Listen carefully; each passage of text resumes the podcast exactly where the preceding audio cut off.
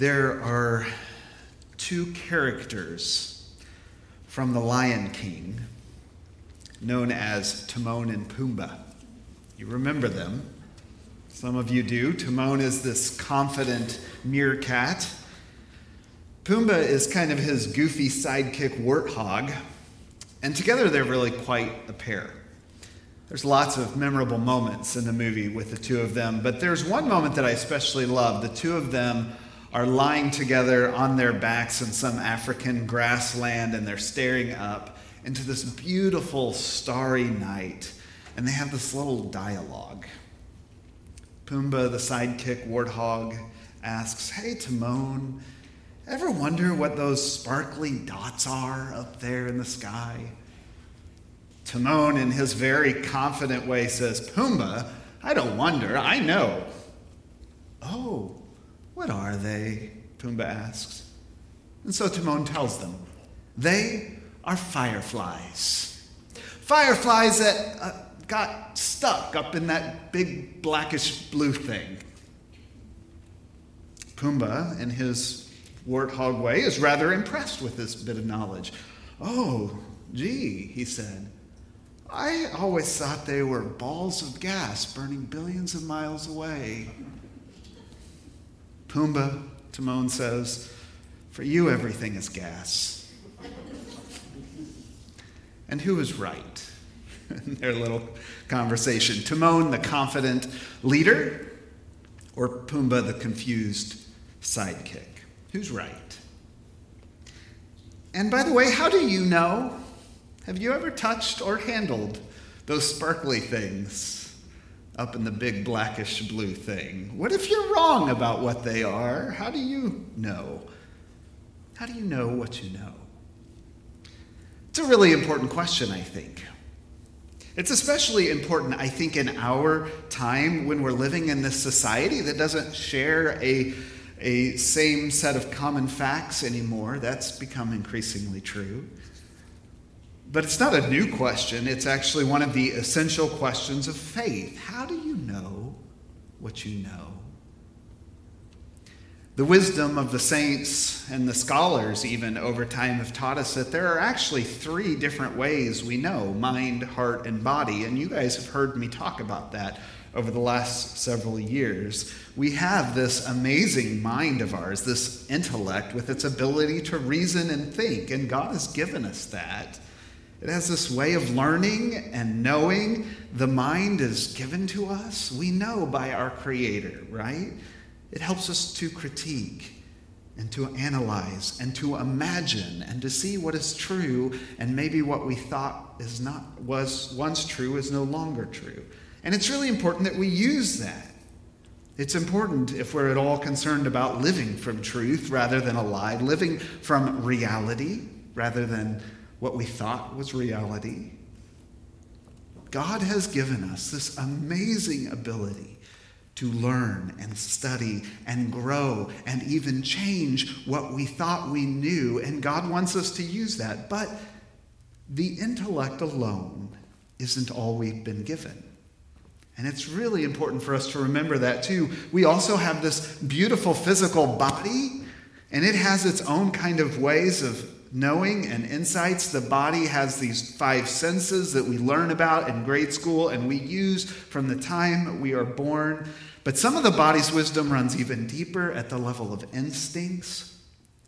There are ways of knowing and wisdom that we share with our brothers and sisters in the animal world. And so, Belden Lane, a scholar and a spiritual director, Belden says the body can be an extremely reliable guide what the mind has hardly fathomed, the body already knows. So, both mind and body, they have these different kinds of wisdom, but they are not the only two. There is also the place of emotion and the heart. And the heart, it's just as important as the mind and the body when it comes to knowing what we know. The heart, it's actually the very center of our identity. It's the place where we make connections with other people, and it has its other, its own kind of wisdom. So the heart knows things that the mind and the body cannot know. And so, one of the early leaders of the church, this guy named Gregory the Great, he put it so well. He said, Love itself is a kind of knowing. We know things and love.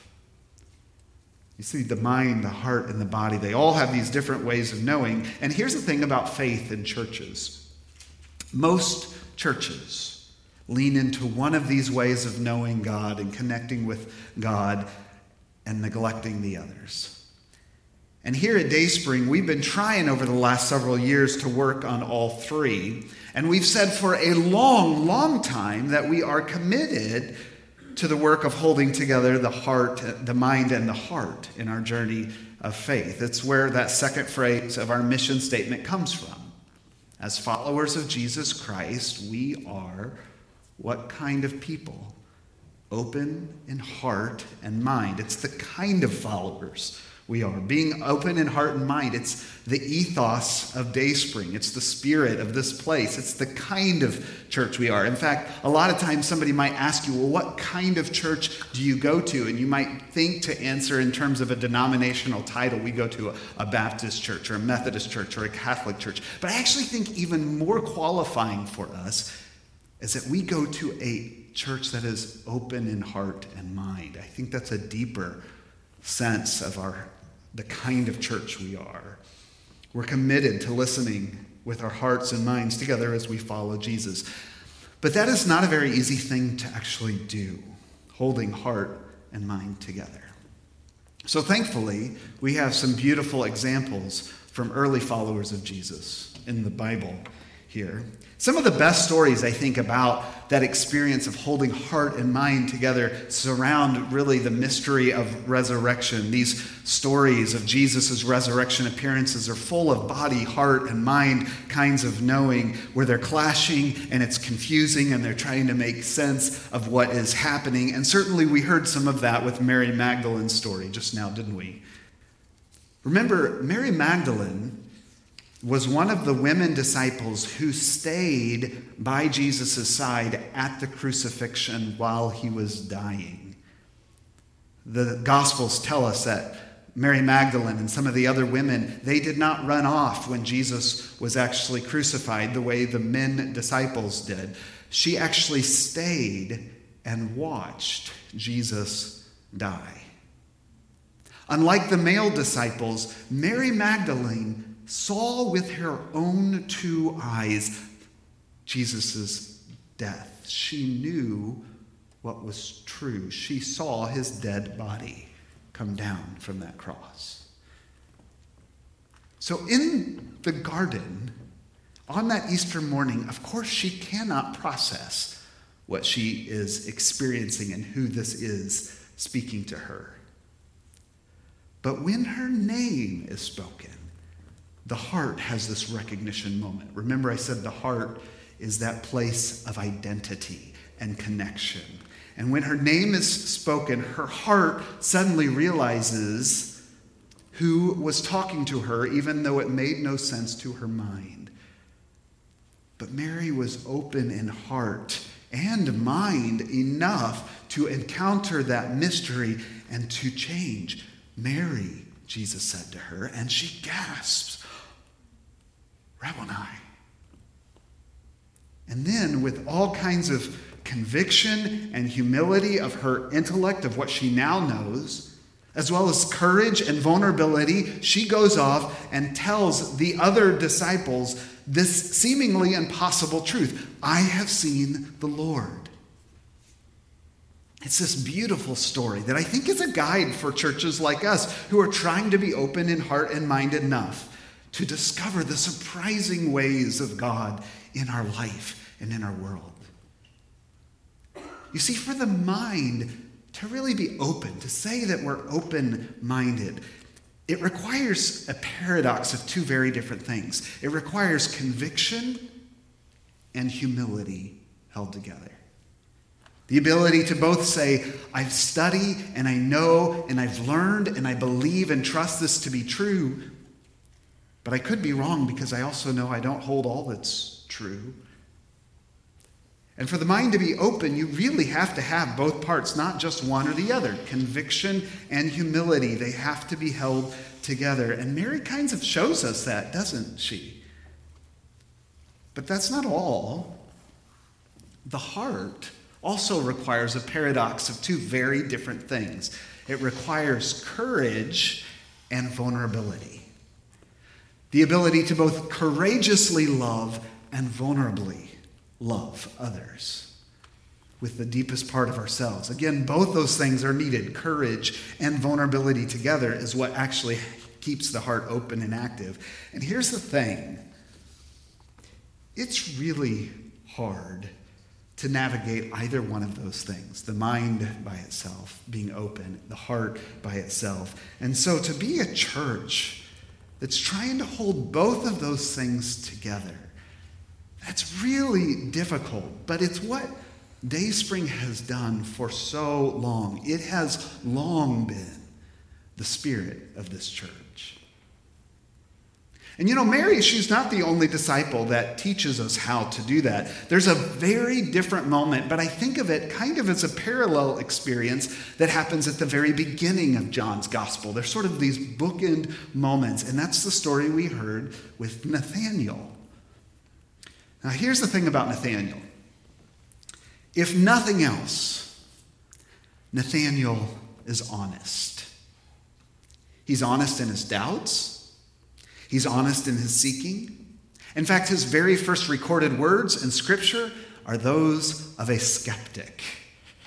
His friend Philip tells him they found the Messiah, Jesus of Nazareth, and Nathaniel's immediate first response is Nazareth. Can anything good come out of Nazareth? Nothing good can come out of Nazareth, is, is, what he's saying. And you can tell right away, faith is not going to be so easy for Nathaniel. Earlier, Andrew and Simon Peter and even Philip, they respond immediately to Jesus' invitation without any question. Jesus invites them to follow, they leave everything and they go. They don't ask any questions. But Nathaniel is a little different story. See, Nathaniel's going to have to work through his questions along the way. He's going to be honest about them. In fact, that's also the very first thing that Jesus says about Nathanael. When Jesus sees Nathanael, what he says is, There is an Israelite in whom there is no deceit. Nathanael is honest. He's true to himself, he's true to his questions. But the key to this story is to see that his honesty is not just a means of skepticism his honesty is also a means toward faith. I think Nathaniel's really this beautiful picture of conviction and humility held together because here's the thing I don't think there's anything particularly impressive about a skeptic who's decidedly skeptical, who's closed and mistrusting. There's not really anything all that impressive or special about always questioning everything without any willingness to have a conviction yourself. It's a lot easier to critique what other people say than to say anything constructive yourself. So it's easy to dismiss faith or other ways of believing but it's a lot harder to keep wrestling with the questions long enough to live into a deeper kinds of truth. I, I just think that's so important to remember that it's so much easier to critique what other people say and what other people believe than to find a way to articulate your own faith and belief. That's just so hard when you're trying to be really honest. That's why I don't always trust people who are only skeptical and never constructive. Critiquing is easy, believing is harder. Part of what I love about Nathaniel is that he does both. He's more than just a skeptic. He's honest enough to say what he believes, but also honest and humble enough to follow Philip's invitation to come and see what maybe he has not known. Now, even when he encounters Jesus, he still has questions. Don't get me wrong, it's not like it suddenly becomes easy, and that's important to note because our journeys are often like that. Nathaniel, he's still working things out. Jesus makes this statement about Nathaniel being honest, and Nathaniel says, Well, how do you know me? Which I think is, is really sort of this, like, you don't know me kind of moment. We just met. You can't possibly know me. You don't know who I am. You don't know what road I have walked. Please don't just say things about me. How do you know me? And Jesus' response is really quite simple here I saw you. While you were under the fig tree, before you were called to me, I saw you. And remember in the Gospel of John, language about sight and blindness light and dark. It's always dripping with the deepest kind of meaning in, in John's gospel. Jesus is saying to Nathanael, Before you came to me, before you heard me, I have always seen you and know you. I know you in the depths of who you are. It's very similar to that moment at the end of the gospel where Jesus speaks Mary's name in the garden. Jesus is saying to Nathanael, I know you. Now, Nathaniel, he has his questions, but in that moment, something deep, I think, gets stirred in him by Jesus' words. His mind and his heart, it starts to get pulled open as he's encountering and wrestling with this truth. And, and so he gets willing to step past his skepticism into faith. You must be the Son of God. You must be the King of Israel. See, both these stories, both these disciples, Mary Magdalene and, and Nathan, or Nathaniel, I think they are kind of like icons for Dayspring. They're pictures of the ethos we have here.